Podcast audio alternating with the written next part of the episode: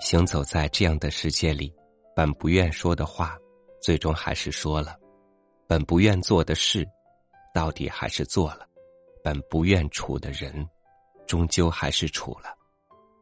到头来，在这时代的诅咒里，只有坚守住本真的人，才能逃离那庄严的悲伤，而那些没能逃离的呢？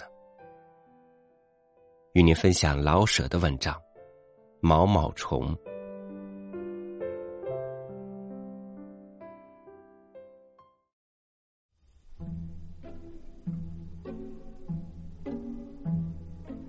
我们这条街上都管它叫毛毛虫。它穿的也怪漂亮，洋服、大氅、皮鞋，浪荡的。是他不顺眼。圆葫芦头上一对大羊眼，老用白眼珠瞧人，仿佛是。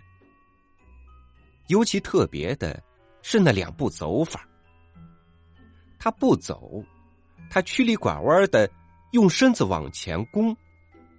遇到冷天，他缩着脖，手伸在大衣的袋里，顺着墙根弓开了，更像个毛毛虫。邻居们。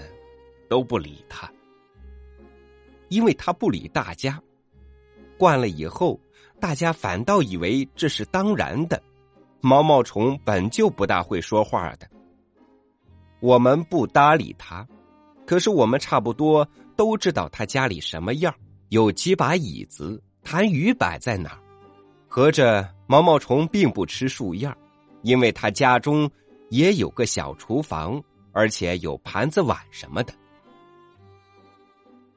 我们差不多都到他家里去过，每月月底，我们的机会就来了。他在月底关薪水，他一关薪水，毛毛虫太太就死过去至少半点多钟。我们不理他，可是都过去救他的太太。毛毛虫太太好救，只要我们一到了，给他点糖水喝，他就能缓醒过来，而后。当着大家哭一阵，他一声也不出，冲着墙角翻白眼玩我们看他哭的有了劲儿，就一起走出来，把其余的事儿交给毛毛虫自己办。过两天毛毛虫太太又打扮的花枝招展的出来卖单儿，或是夹着小红皮包上街去。我们知道，毛毛虫自己已把事儿办好。大家心里都很平安，而稍微的嫌时间走得太慢些，老不马上又是月底。按说，我们不应当这样心狠，盼着他又死过去。可是这也是个理由，他被我们救活了之后，并不向我们道谢，遇上我们也不大爱搭理。他成天家不在家，据他的老妈子说。他是出去打牌，他的打牌的地方不在我们这条街上，因此我们对他并没有多少好感。不过，我们不能见死不救，况且每月月底老是他死过去，而毛毛虫只翻翻白眼，我们不由得就偏向着他点虽然他不跟我们一块打牌，假若。他肯跟我们打牌，或者每月就无需死那么一回了。我们相信是有法制服毛毛虫的。话可又说回来，我们可不只是恼他不跟我们打牌，他还有没出息的地方呢。他不管他的两个孩子，一男一女，挺好的俩孩子，哼，舍哥似的，一天到晚跟着老妈子。头发披散的小鬼似的，脸永远没人洗。早晨醒了，就到街门口外吃落花生。我们看不上这个。我们虽然也打牌，虽然也有时候为打牌而骂孩子一顿，可不能大清早起的就给孩子落花生吃。我们都知道怎样为小孩带乳粉。我们相信，我们这条街是非常文明的。假若没有毛毛虫这一家子，我们简直可以把街名改作标准街了。可是，我们不能撵他搬家。我们既不是他的房东，不能狗拿耗子多管闲事。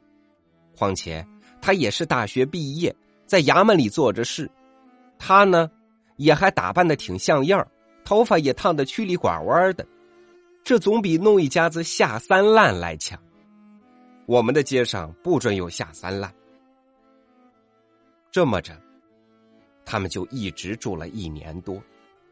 一来二去的，我们可也就明白了点毛毛虫的历史。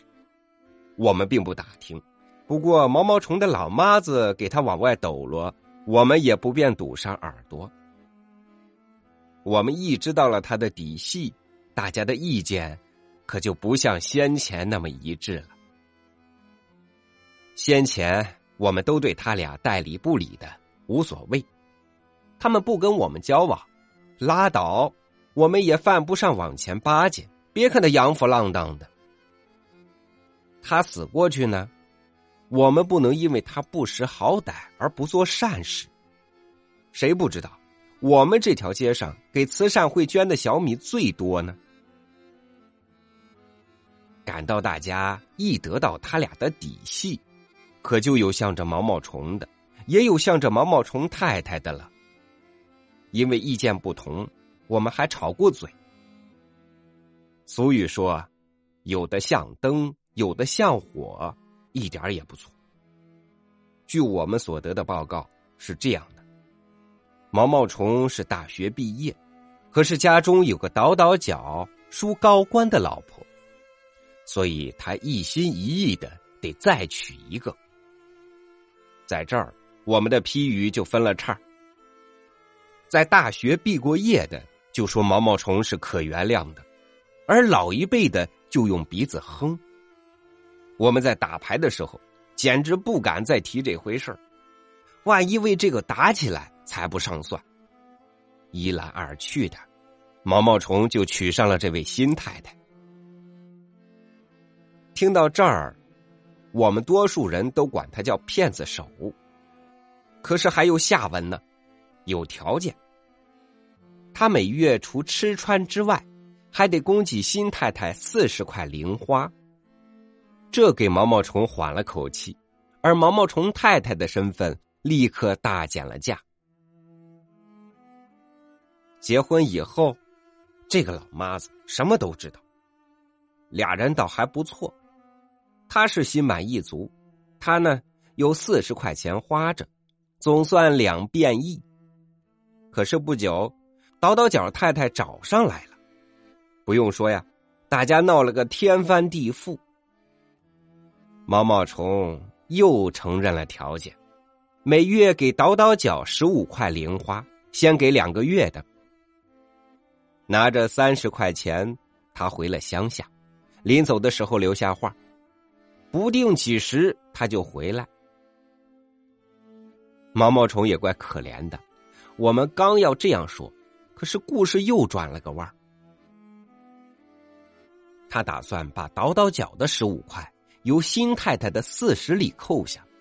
他说他没能力供给他们俩五十五，挣不来可就别抱着俩媳妇儿呀。我们就替新太太说了。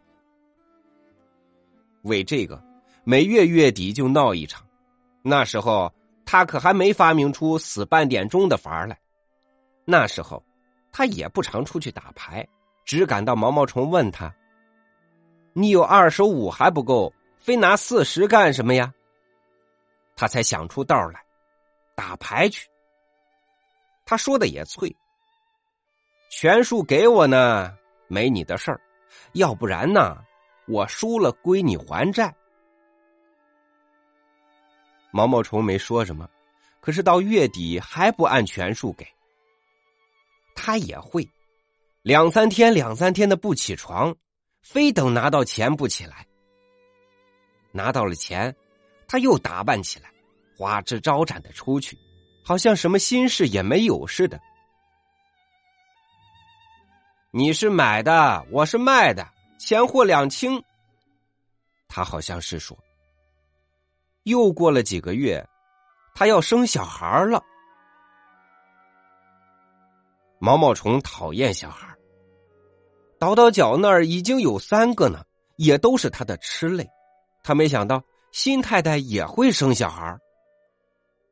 毛毛虫来了个满不理会，爱生就生吧，眼不见心不烦。他假装没看见他的肚子。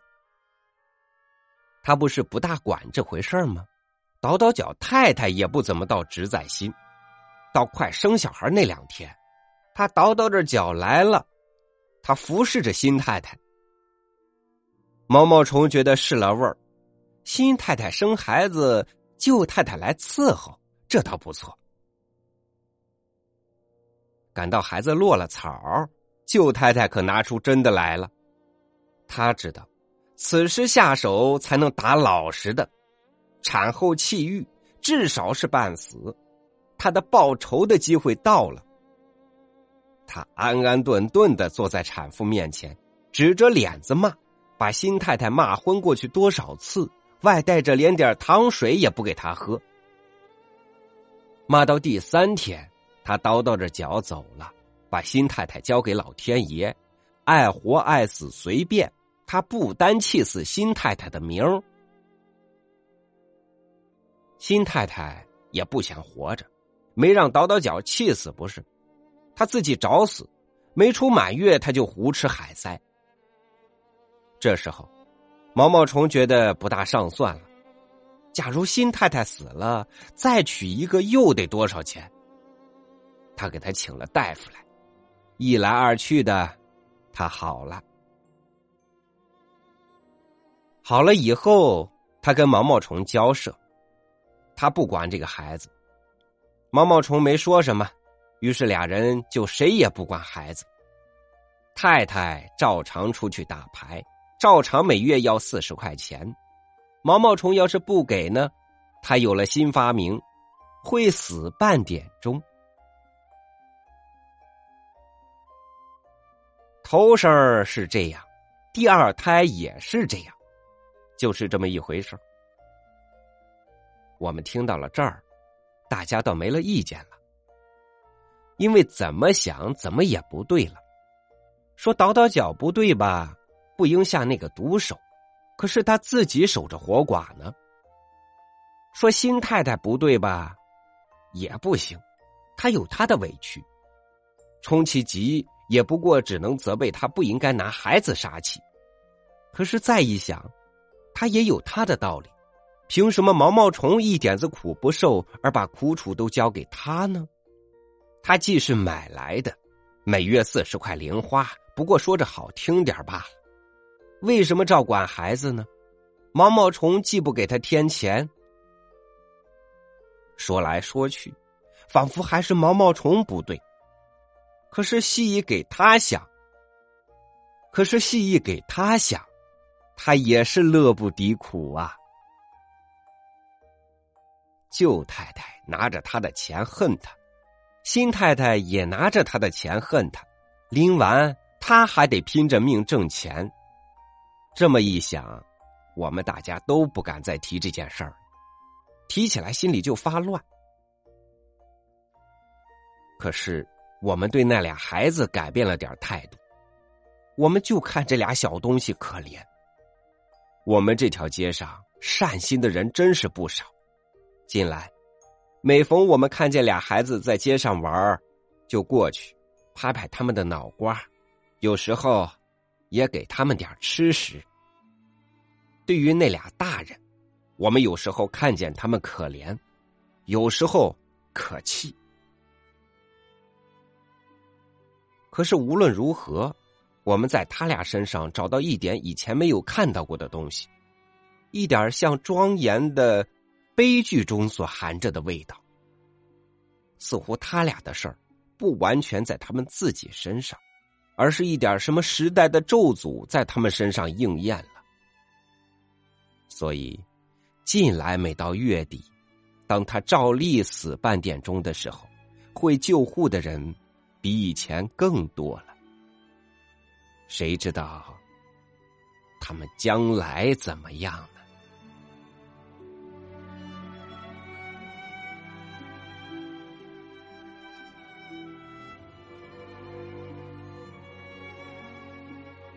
可能错误的生活从一开始的意识里，在最初的观念里就错了。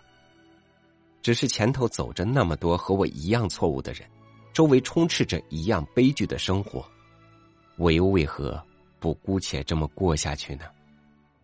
将来的故事是什么，谁也说不清。只是以你我现在的认知，对于他们的将来，我们会有怎样的预测呢？感谢您收听我的分享，欢迎您关注微信公众号“三六五读书”，收听更多主播音频。